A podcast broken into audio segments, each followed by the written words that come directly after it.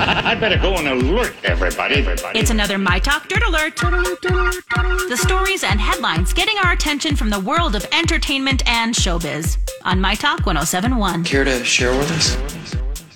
Nicolas Cage was asked if he would do a Face Off 2. He said yes. Face Off is my favorite action movie, largely because we had uh, the maestro John Woo direct. So how did he and John Travolta get each other's mannerisms down? Uh, the process was a matter of getting video of Travolta's dailies and trying to study it so I could copy his voice and movements. John Travolta, conversely, uh, did the same with my dailies. Before you get too excited, Cage said he had not heard any mention of this even being in the works, I'm sure a reporter asked him, Hey, would you do Face Off 2?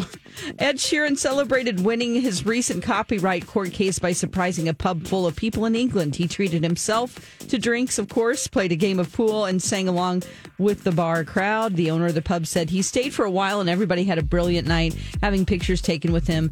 But to join in a sing along with Ed Sheeran is something I never thought I'd say. He continued, We're still in a bit of shock, to be honest. This is the last place you'd expect him to turn up. Uh, the Judds will tour together for the first time in 10 years. The tour has only 10 dates. It's going to start in Grand Rapids in, on September 30th and wrap up one month later. That's the latest dirt. More stories like this at mytalk1071.com or by downloading our app. That was a good update, Don. Dirt Alert updates at the top of every hour.